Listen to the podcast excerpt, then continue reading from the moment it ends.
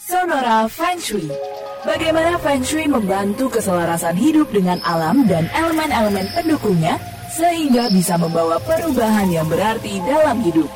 Sonora Feng Shui bersama Kang Hong Kian di Sonora FM 92.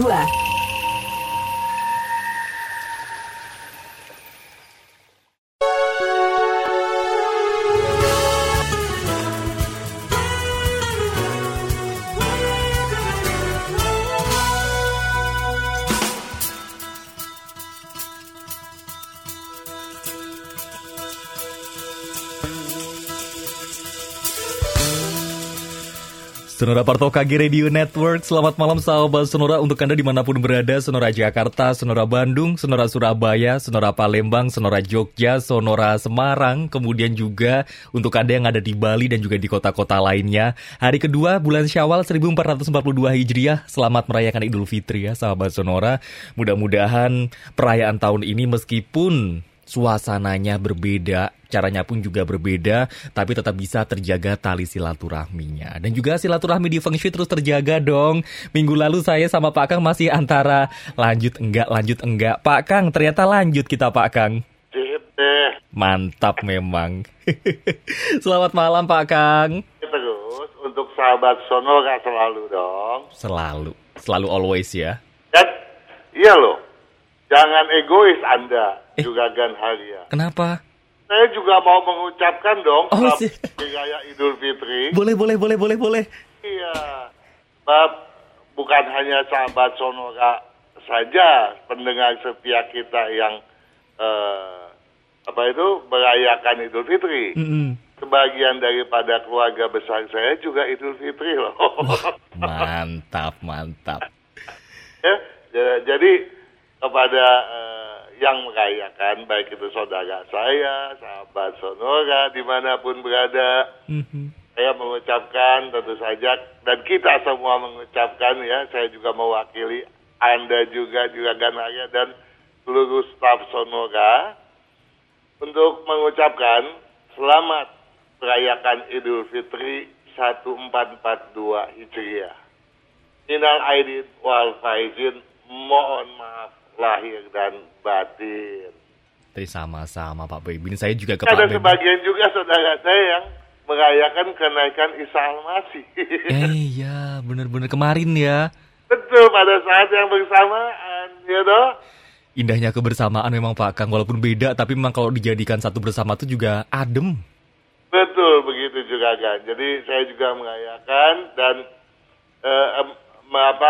mengucapkan bagi yang merayakan untuk betul-betul dapat memaknai kenaikan Isa Almasih ya, sebagai suatu kedamaian di dalam batin masing-masing tentunya itu. Amin. Dan tentu saja berkaitan dengan itu semua, tentu kita berharap semoga kedua peringatan yang bersifat sakral itu tentu saja akan semakin dan senantiasa membawa kita ke kehidupan yang jauh lebih baik, lebih aman, lebih tentram, lebih berbahagia. Amin. Dan tentu saja kita berharap juga semoga pandemi COVID-19 pun segera berlalu pula. Amin. Kangen dengan perayaan yang sebelum ada pandemi ya Pak Kang ya? Iyalah. Ya, kita kangen kumpul-kumpul. Dan kalau kumpul-kumpul, tentu saja saya akan menagih hutang kepada Anda. Bener, kita masih makan di Aharasa, toh? Oh iya. Saya kira utang minggu lalu yang kamar kosan. Itu utang saya kepada sahabat Sonora. Berarti kita jatuhin kapan? Sekarang aja deh Pak Kang, kita langsung aja kita bahas deh ya. Memang belakangan ini kita tuh selalu aja bicara seputar Feng Shui ya, mengenai kedudukan rumah, kedudukan tanah, ada pintu utama, ada WC. Dan yang paling penting itu berkaitan pula dengan dapur. Karena dapur ini memegang peranan yang sangat penting, baik itu mengenai kesehatan, ya, keharmonisan, keuangan bahkan ya. Jadi walaupun pembahasannya begitu banyak. Ya kalau kita bicara boleh dibilang tak akan tuntas-tuntas tuh untuk membicarakan untuk tiga hal yang paling penting dalam feng shui juga kan. Pintu utama, ruang tidur utama, dan dapur. Betul. Nah, tetapi terlepas daripada itu dan berkaitan dengan itu tentunya, saya juga berharap semoga semua sahabat Sonora, sebagaimana juga Ibu Sulastri ya. Sulastri itu hebat loh. Gimana Pak Kang? Sudah banyak paham mengenai apa yang telah kita bicarakan. Mudah-mudahan sahabat Sonora yang lain juga jauh lebih paham lagi. Terlebih apa? Terlebih kan sekarang tiap hari Senin pun putra saya ada Instagramnya tuh ya, bukan? Ya. Nah, di tiap Senin jam 16. Bisa ditanya soal apapun. Bahkan belakangan ini bicara mengenai Sio. 12 show, luar biasa. Anda ini tahu aja ya. Ya namanya satu kantor Pak, sama hostnya. Nah, tetapi karena Anda sudah mengingatkan saya untuk lanjutkan pembahasan. Apa itu tadi? Kamar kosan kalau nggak salah ya nggak sih? Kosan, itu dari pertanyaan baik bagus tuh ya. Iya, oke.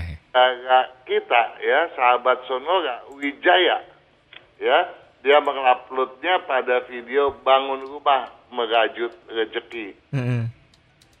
Pakang tolong dibahas feng shui untuk kamar kos. Bagaimana pedoman untuk yang masih tinggal di kos-kosan? Ya memang kita tentu saja berobsesi dong ya.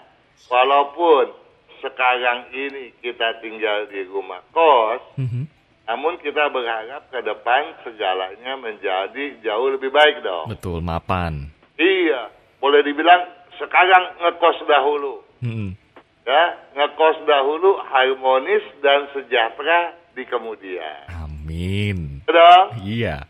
Tetapi mungkin sahabat Wijaya ini berpikir pasti bahasanya bentar aja selesai lah. Padahal cukup jelimet loh juga kan. Oh iya. Iyalah. Ya.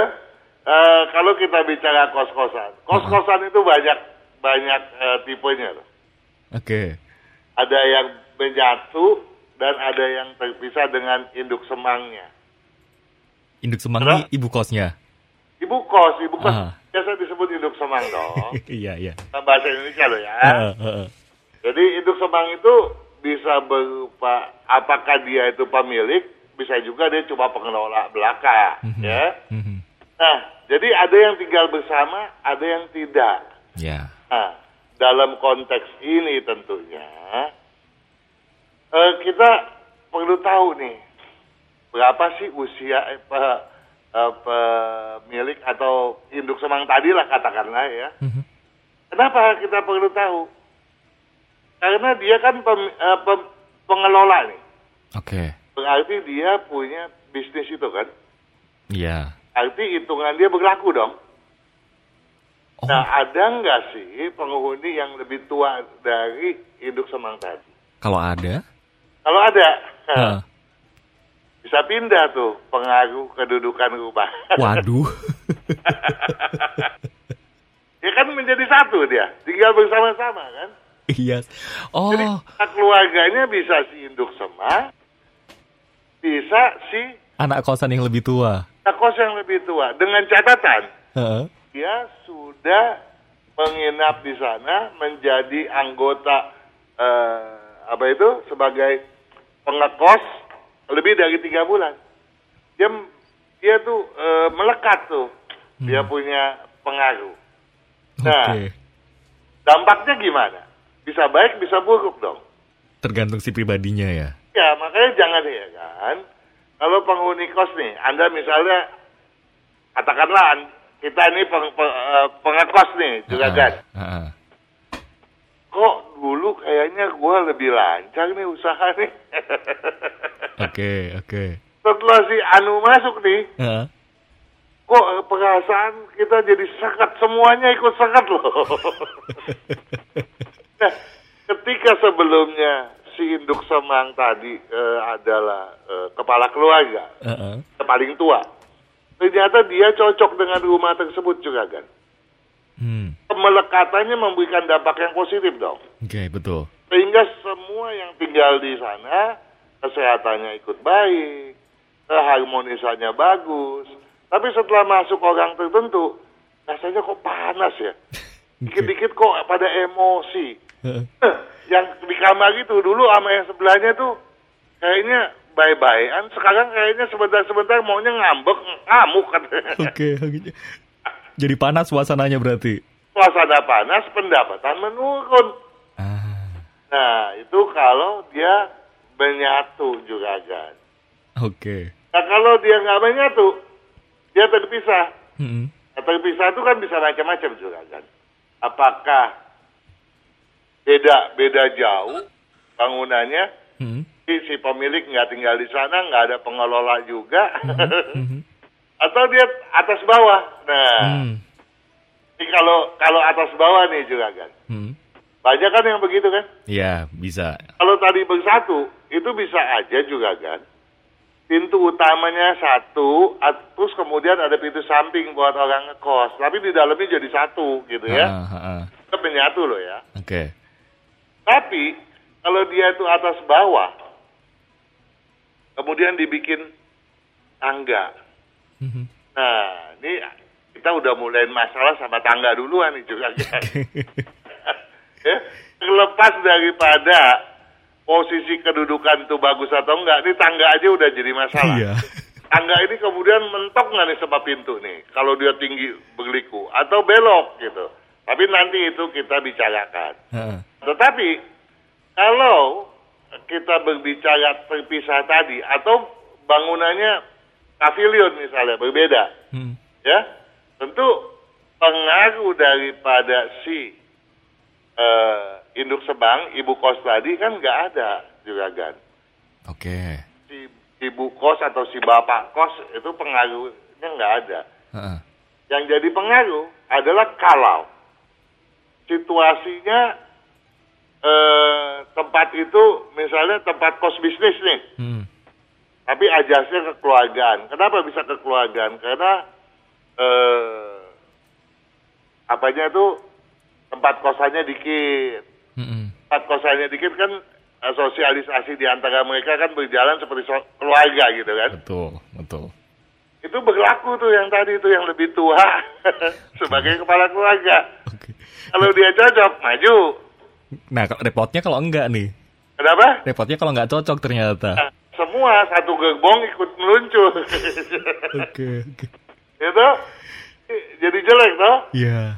Nah, kesehatan juga ikut rontok, keharmonisan juga rontok, gitu ya. Nah, kalau itu kosnya pebisnis, kalau kosnya pelajar gimana? Nilainya merosot atau gimana? Kalau kosnya pelajar, dia nggak punya induk sebang dong ya. Lah, karena masih ikut orang tuanya gitu maksudnya?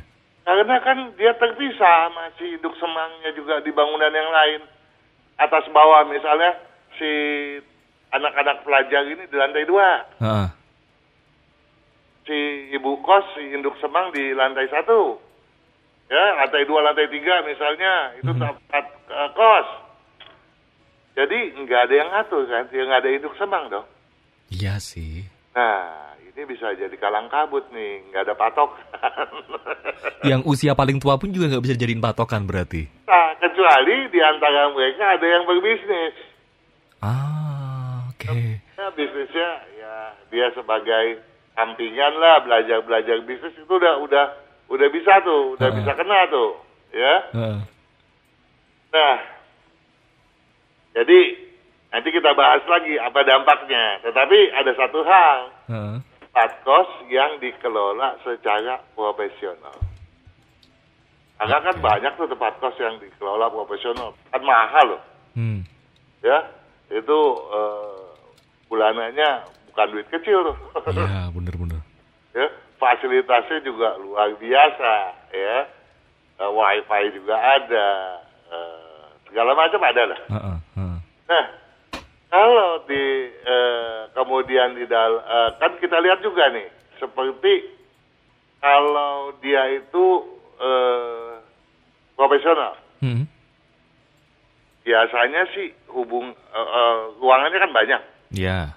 Dan hubungan seperti persaudaraan, kekeluargaan kan jadi mengecil kan. Mm-hmm. Nah, jadi kan semuanya harus menghitung masing-masing nih. Ya? Nah, selama dia menempati rumah itu misalnya seperti tinggal di hotel, kalau kita tinggal di hotel gimana juragan? Ya nggak kenal sama kanan kirinya. Paling nggak nih juragan. Ketika kita tinggal di hotel, di depan kita tuh biasanya depan ranjang kita ada apa? TV. Ada cermin gede ya? Ya cermin, meja, TV. Nah biasa yang tinggal di hotel ketawa aja nih. Lah jebak amat pertanyaannya.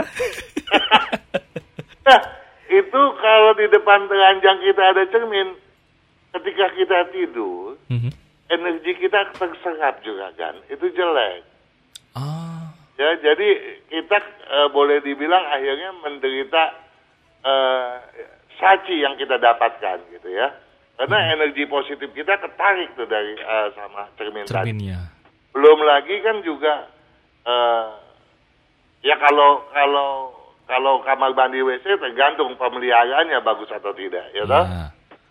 Tetapi kalau dia tuh lebih daripada 3 bulan juga kan, cermin itu tadi bermasalah. Kalau dia cuma tinggal seperti di hotel cuma berapa malam, ya nggak ada masalah juga kan. 3 bulan patokannya. 3 bulan lah, itu relatif loh ya. Oke. Berdasarkan empiris ya, pengalaman ya. Tetapi kalau dia itu ada ranjang di dalam, dia juga seperti apartemen dong. Oke.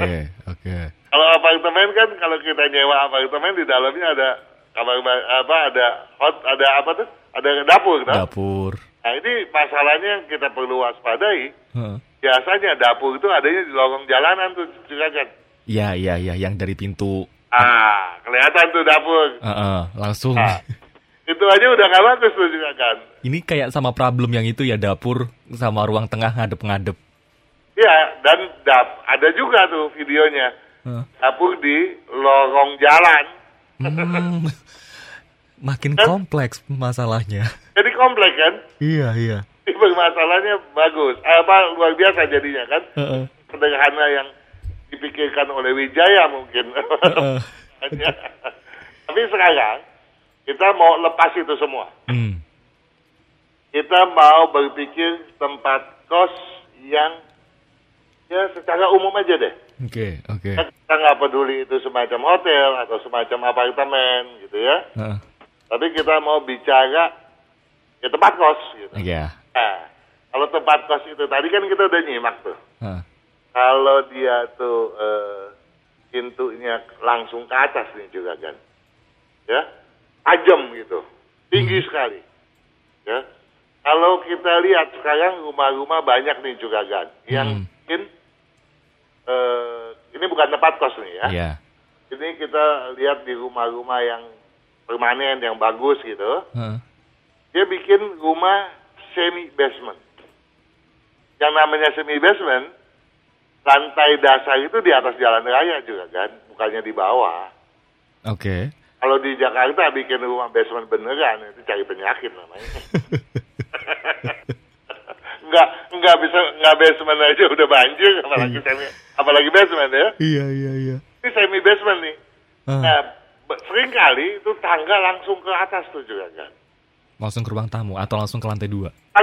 Masuk lantai 2. Tetapi biasanya nggak tajam, berkelok juga kan, tuh nggak masalah.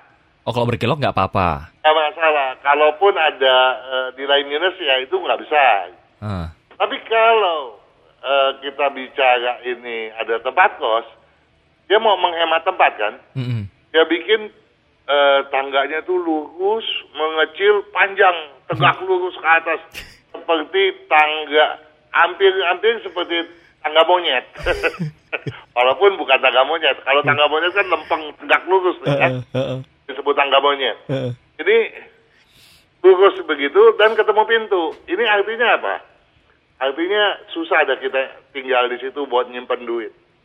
Karena langsung meluncur. Langsung meluncur keluar. Ini seperti begini juga kan. Sekarang kalau kita bicara mall, atau kantor perkantoran, itu banyak kan gedung-gedung kantor depannya ada eskalator. Iya. Yeah. Kalau eskalator kan tangganya bisa dibikin menurun, bisa bikin naik. Mm-hmm. Tapi kalau kita bikin tangga yang bukan eskalator, tangga mati, ya. Nah, kalau di depan pintu kita terus ada tangga yang turun ke lantai di bawahnya, itu kita suwe. Oh iya? Iya, sama toh. Jadi kalau di tempat kos, dia buka pintu langsung ketemu pintu yang meluncur ke bawah. Berarti pemborosan terjadi bisa besar-besaran tuh. Terus masalah pembuangan air kotor kita perlu tahu, ya. Oke. Jadi kalau kita udah tinggal lama di sana, terus ada kita punya kecurigaan nih, maju-maju, jangan-jangan ada air kotor gitu kan. Ya, apa saluran air kotor melintasi pintu utama, melintasi dapur atau segala macamnya. Dan yang paling gampang kita lihat kalau ventilasinya jelek juga kan. Oke. Nah, ventilasi kan pernah berapa kali kita bicara. Ventilasi jelek berarti yang mengalir adalah saci, energi negatif, bukannya sengci, ya gitu. Nah, ini bisa mengganggu bukan hanya keuangan, juga ganggu kesehatan. Ya. Apalagi kalau kemudian kamar mandi WC nih juga kan. Di dalam tempat kosan biasanya kalau yang kelas tinggi sih oke-oke aja. Tempatnya bagus kayak di hotel. Paling nggak ada kamar mandi dari kaca gitu kan. Betul, kering basah. Enggak kan dia cuma pakai yang itu tuh, selorok kan. Kalau nggak terawat kotor ini caci terhadap ranjang kan ranjang di sampingnya. Iya, kebanyakan gitu ya benar. Nah, satu hal yang kita mau sampai bicara nih juga kan kaitannya dengan pembahasan kita minggu lalu juga kan. Ya, minggu lalu kita bicara apa? Susah jodoh yang merana gitu kan. Nah, masalah susah jodoh, bahkan hingga traumatis. Kenapa? Karena juga kan, kita bukannya kita mau bilang semua tempat jelek dan semua orang pasti kena. Kita tergantung pada iman, ya, pada pendidikan moral kita, ya, dari orang tua dan dari kebiasaan. Tapi ya, tentu saja kita harus bertahan. Karena pengaruh energi ini juga tidak bisa dianggap enteng. Karena seringkali bisa mengganggu. Nah, kenapa yang saya maksudkan itu apa? Adalah kalau ruang dapur bersebelahan, berhadapan, berada di bawah atau di atas ruang tidur. Siapa yang kena? Apakah yang kena itu yang tinggal di samping dapur saja, di atas dapur saja, di bawah dapur saja, berhadapan dengan dapur saja? Enggak, tapi seluruh penghuni kena juga kan. Akibatnya apa? Akibatnya seperti pembahasan kita minggu lalu, perlu diseksamai lagi tuh. Kenapa harus diseksamai? Ya karena gampang dibohongi, gampang dirayu.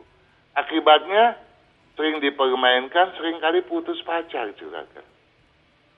Kalau udah putus pacar, lama-lama jadi trauma dong. Iya, susah. Kalau udah kena traumatis, jiwa udah kegoncang, nggak mau nikah lagi dong. Iya. Ya akhirnya makanya banyak dia bilang, kenapa sih anak gua tuh dia bilang pergi sekolah katanya akhirnya sampai sekarang nggak kawin katanya. Ya karena itu, karena akhirnya apa ya, mungkin karena nggak ada yang kontrol bisa jadi gitu ya, karena induk semangnya juga nggak ikut campur. Okay. Pengaruh ini dapur nggak bisa dianggap enteng juga kan. Nah bagus kalau dia kemudian masalahnya sebelum dia menikah. Kalau kemudian dia dapat yang nggak benar, kemarin kan kita bahas tuh, kalau dapat suami atau istri yang kemudian nggak benar gimana? Yeah. Akhirnya kan menjadi masalah dalam kehidupan. Akhirnya dia berpisah. Kalau udah berpisah, jadi goncang lagi jiwanya, traumatis lagi deh akhirnya. Betul, betul. Ini jadi dingin hidupnya. Kita kan nggak berharap begitu.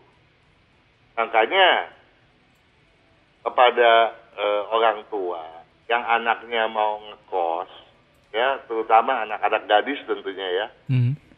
Jadi tolonglah tempat kosnya diperhatikan gitu. Jangan ada hal semacam itu, kekeliruan karena dapur bersebelahan, berdampingan di atas atau di bawah dapur dengan kamar tidur gitu ya. Jadi di rumah pun sebaiknya jangan. Dan kepada pemilik kos tolong dapur jangan berimpitan. Sebab biasanya sayang loh. Kalau dapur kemudian jauh dari tempat lain, sayang banget gitu kan. Iya. Wah, setelah dibikin aja di sebelah situ tuh katanya. Mumpung kosong. Iya. Ya padahal kan bisa. Karena begini.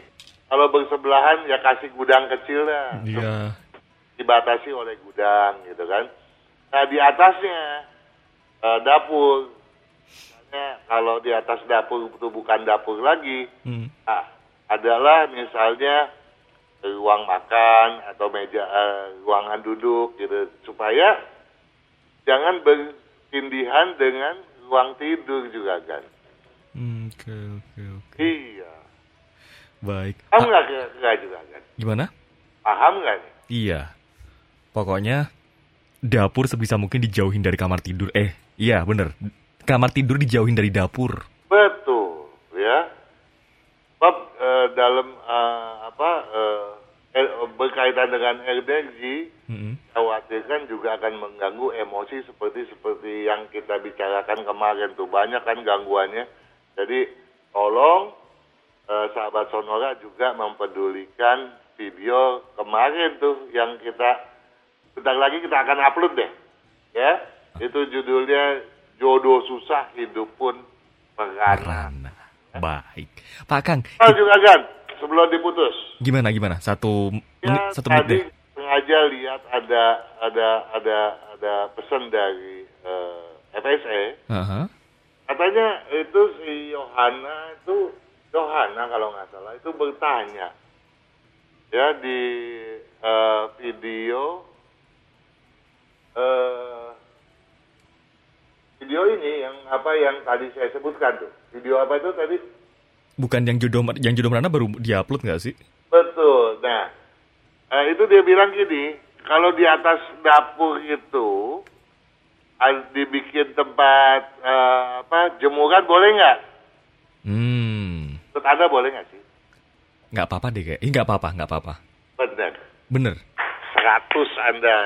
Wah. Udah jadi muridnya Pak Kang, mantap. Makanya saya juga nggak nyesel berbincang dengan Anda. Mudah-mudahan satu ketika Anda yang melanjutkan pembahasan ini. Waduh. Baik. Pak Kang, nanti kita lanjut di sesi selanjutnya ya. Oke dong. Kita break dulu. Yep. Tetap bersama kami, sahabat Sonora, nanti perbincangan bersama Pak Kang kita lanjutkan di sesi selanjutnya.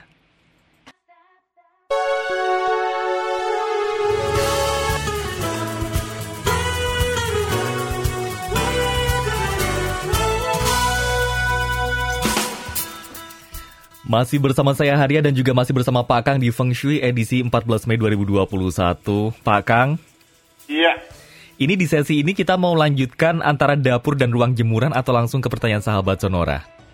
Ya, saya pikir kalau ada yang kurang jelas, ya bisa ditanya. Jadi pada prinsipnya, pengaruh daripada tempat kos adalah bagaimanakah yang paling tua itu yang bertindak sebagai kepala keluarga. Walaupun bukan betul-betul kepala keluarga,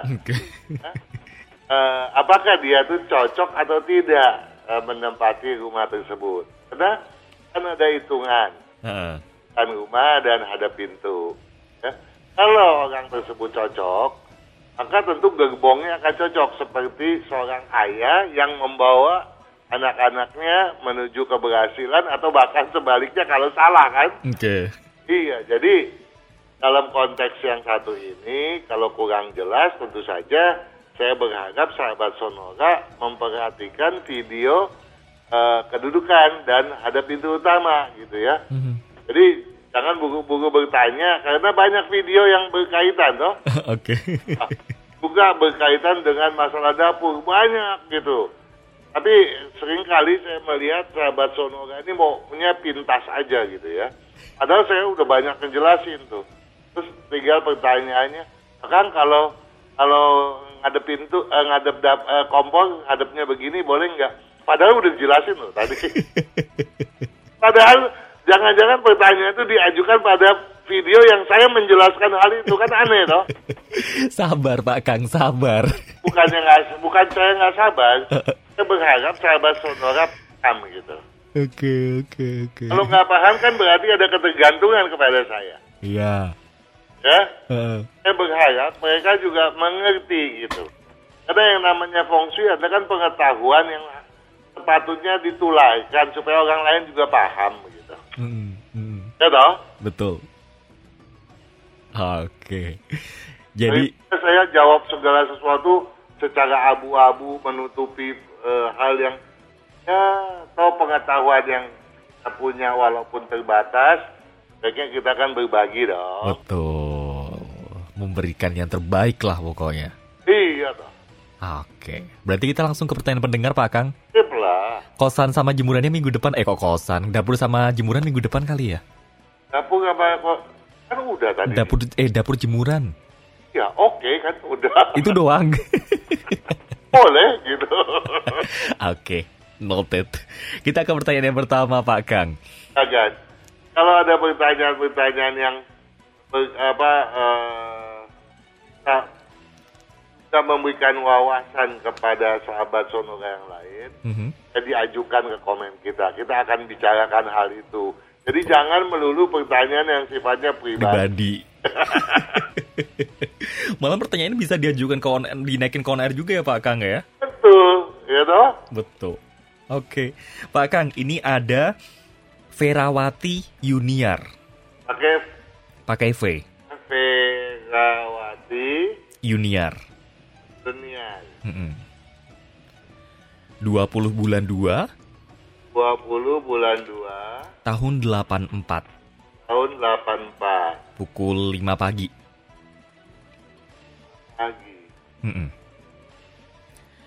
Nah, Pak Kang, ini kan saya, Verawati, sekarang masih kerja kantoran. Mau resign, kira-kira cocok bisnis di bidang apa?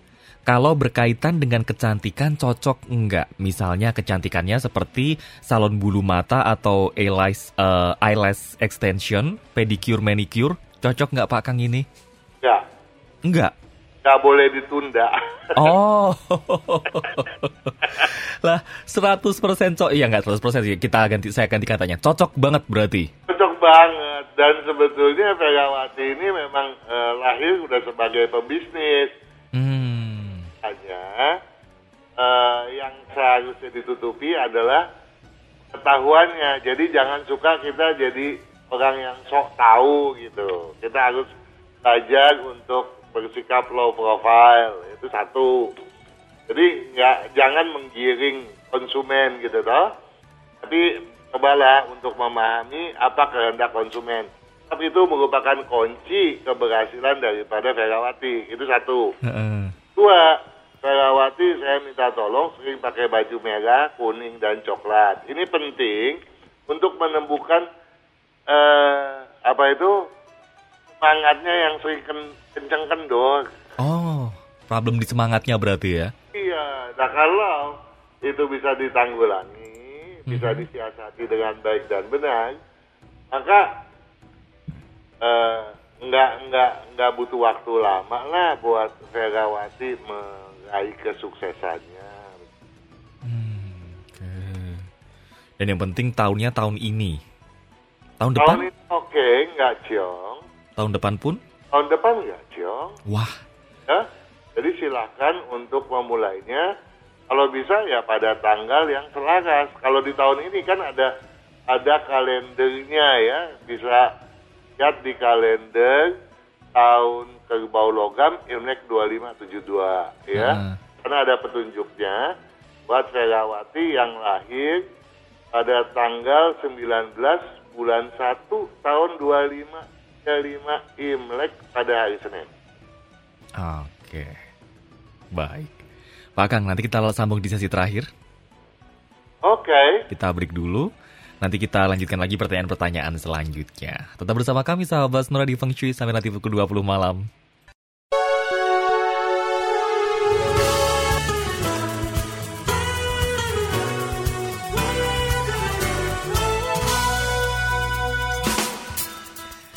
Di 10 menit terakhir Feng Shui edisi malam hari ini, saya juga masih tersambung bersama Pak Kang. Pak Kang? Iya. Kita langsung ke pertanyaan selanjutnya ya. Oke dong. Selanjutnya ini ada Christine Susanti, Pak Kang. Christine. Pakai C. Pakai C diikuti huruf H. Christine Susanti. Christina. Tanpa A. Jadi Christine Susanti. Oke. Okay. Perempuan, 5 Desember 5 bulan 12. Ya. Pukul 5 bulan 12 tahun 70. Pukul 4 pagi. 5.12.70. Pukul 4 pagi. Oke. Okay. Ini juga ada keterangan tambahan single parent, Pak Kang. Oke. Okay. Saya punya usaha jualan gas LPG dan menerima pesanan kue-kue basah. Ini sudah berjalan kurang lebih sekitar 2 tahun. Pertanyaannya, ini kira-kira sesuai apa enggak, Pak Kang? Enggak. Perkembangannya lambat. Okay. Karena dari kalau kita bicara elemen itu ada 5 ya. Mm-hmm. Yang paling menonjol dan sangat menjanjikan buat Christine itu yang berunsur tanah dominan. Ya? Oh. Nah kemudian campuran daripada tanah dengan unsur lain deh gitu. Itu pilihan keduanya. Mau tanah campur kayu, tanah campur api, tanah campur logam, tanah campur air. Itu okay, gitu ya. Tapi itu pilihan kedua. Pilihan pertamanya unsur tanah yang dominan. Oke. Nah, Pak Kang ini juga sekarang masih tinggal di rumah orang tua. Dalam ada keterangan juga orang tuanya ini janda. Rumahnya menghadap utara. Gimana Pak Kang? Apakah ini ada pengaruh sama kurang cocoknya bisnis? Enggak, kalau bisnis tadi mah nggak cocok ininya sih, nggak cocok bidangnya ya. Iya. Nah, kalau rumah ini gimana Pak Kang? Kalau rumahnya tergantung apakah di rumah itu kepala keluarganya Christine bukan? Christine tadi kan menghadap ke utara. Menghadap ke utara lumayan, walaupun bukan yang terbaik. Yang terbaiknya bisa menghadap barat misalnya, atau menghadap ke selatan lebih bagus gitu ya.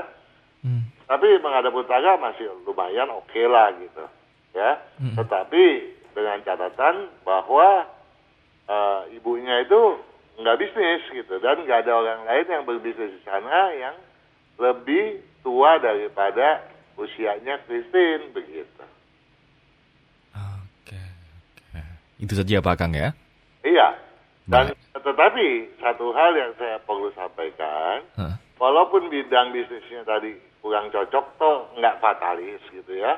Nah, kalau mau kemudian mau coba merambah bidang lain supaya kesuksesannya lebih cepat berkembang, lebih terwujudkan, jangan dimulai pada tahun kerbau ini karena lagi ciong. Mulailah tahun depan ya, di tahun macan air ya, Imlek 2573. Oke. Sementara berarti ya udah jalanin yang ini dulu ya. Betul. Oke. Mudah-mudahan menjawab ya, Christine Susanti. Selanjutnya Pak Kang. Iya. Ada Rio Andrika. Yes. 31 bulan 10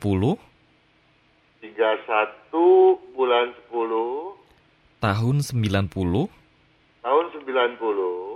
Pukul 11.35. 11.35. Okay. Kalau mau buka usaha cocok nggak di bidang laundry atau toko kelontong? Toko laundry nggak cocok. Toko kelontong masih okay, terutama menjadi sangat okay kalau bidangnya lebih mengutamakan bidang yang non cairan, yang cairannya sebagai pelengkap aja deh. Gitu. Oke, itu saja ya Pak Kang ya?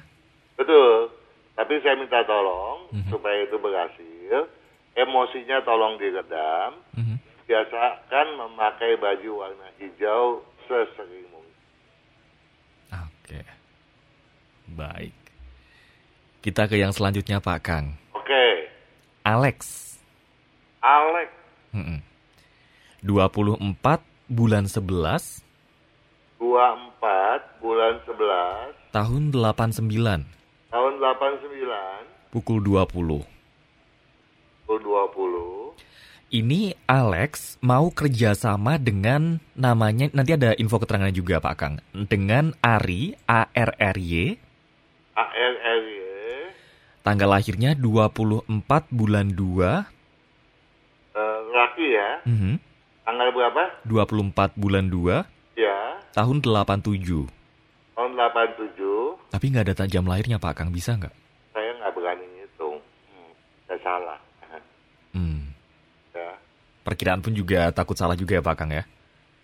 Yang penting ular sama sio ular dengan sio kelinci nggak ada ciong gitu ya. Dari selesai oke-oke aja sih gitu ya. Tetapi sejauh mana kecocokannya, sejauh mana bagaimana, itu harus data yang betul-betul lengkap begitu.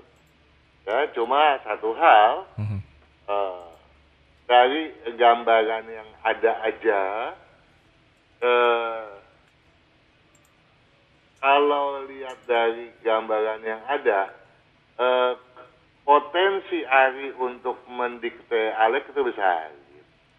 Karena leadershipnya Ari jauh lebih tinggi ketimbang Alex. Nah, Alex ini gampang goyah, pendiriannya tuh gampang terbawa arus, gampang terlalu percaya orang, sehingga Alex ini kalau jantungnya diminta pun dia bisa kasihkan gitu. Oke. Pertimbangannya di situ, salah satu pertimbangannya itu berarti ya? Ya, jadi itu aja yang bisa saya sampaikan. Selebihnya ya saya, untuk kepastiannya saya nggak berani lebih lanjut gitu karena nggak ada data. Oke. Ini yang bersinggungan mungkin bisa dilengkapi dulu datanya, tapi nggak kita bahas malam ini ya, mungkin kita bisa susulkan di next selanjutnya. Selanjutnya kita geser ya Pak Kang ya. Oke. Ada dari Nur Aini tapi digabung Nur Aini. Bogor, malah saya bacain tempatnya sekalian, nggak ngefek ini mah. 1 bulan 6 tahun 2008. Masih muda banget ya. Pukul 17:50. Oke. Kalau soal kesehatan dan juga warna baju yang cocok, apa ini Pak Kang? Kalau kesehatan yang penting menurut ini, tolong jaga diri, jangan terlalu capek gitu ya. Karena Nur Aini itu walaupun semangatnya stabil, tapi kegigihannya untuk mewujudkan sesuatu sangat besar. Dia kalau dia lagi keinginannya itu muncul, dia bisa lupa daratan lah katakanlah. Oke. Dan ini tentu saja sangat membahayakan bagi levelnya. Kenapa? Karena kalau menurut analisa elemen di sini, kemungkinannya Nur Aini itu kena sakit kuning pada waktu bayi itu besar sekali pada waktu lahir gitu ya. Jadi gampang capek. Nah, oleh sebab itu harus bisa menahan diri, mengatur waktu itu aja. Jadi pakai baju warna hijau adalah yang sangat disarankan. Warna putihnya agak dikurangi. Oke. Satu lagi ya Pak Kang ya. Oke. Ini ada dari Euaric, Euaric. U. Iya. Gimana? EU Pak Kang, U ular. U. Iya, EU. Iya. Euaric.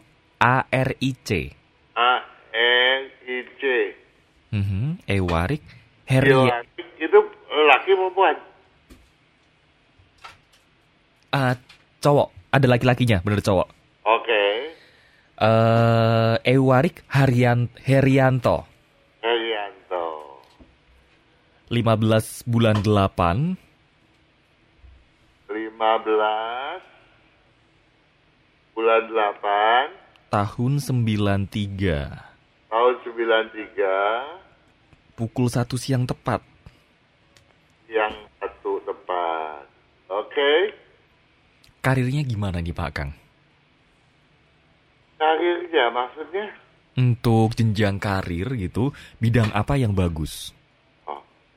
Ya, kalau bicara karir, potensi ya, daripada Eric ini, ya itu sebetulnya bagus. Asalkan leadership-nya bisa ditingkatkan. Dalam konteks ini, tidak ada salahnya Eric meletakkan akuarium pada tenggara rumah, gitu ya. Di tenggara rumah taruh akuarium, tentu harus ada ikannya ya. Iya. Kadang-kadang ada orang bertanya, juragan, Pak Kang, kalau saya naruh akuarium perlu ikan nggak? Katanya, wah, kalau itu namanya tempat air. Saya bilang. Kasih lukisan aja. Jangan lo ya. Enggak. Lukisan nggak bisa membantu. Jadi tolong akuarium. Ikannya berapa aja boleh, ikan apa aja boleh, yang penting ada kehidupan di dalamnya pada tenggara rumah, dan memakai baju warna hijau. Kemudian, yang paling menjanjikan kalau Euaric ini bergerak di bidang yang ada unsur apinya, ya. Kita juga kombinasi bidang berunsur api logam, ada lagi, tetapi sebaiknya saya nggak sampaikan karena perkembangannya akan lambat. Karena Euaric kan pengennya yang cepat katanya. Yeah, okay. Dan tahun ini kan adalah tahun yang paling cocok untuk show ayam menggenjot keberuntungannya, toh. Jadi Euaric memang harus hati-hati kalau jumlah nilai keberuntungannya terbatas. Jadi tolong bagi Euaric ini untuk melihat apa jumlah keberuntungannya. Kalau jumlah keberuntungannya di atas 5, genjot habis. Tapi kalau di bawah, tolong agak berhati-hati gitu ya. Tetapi jangan pernah khawatir karena potensi jangka panjangnya Euaric ini sangat bagus. Kalau sedang bisnisnya juga tentu saja berkesesuaian. Oke. Baik, Pak Kang, terima kasih banyak waktunya malam hari ini. Mas sama juragan, tentu saja saya sangat senang. Apalagi Anda ini semakin luar biasa membantu menjawab pertanyaan sahabat Sonora. Terima kasih juga nih buat Pak Kang. Ketemu lagi minggu depan ya Pak Kang ya. Minggu depan juragan, sukses selalu dan selamat malam. Selamat malam. Kami pamit sahabat Sonora, ketemu lagi minggu depan. Selamat malam.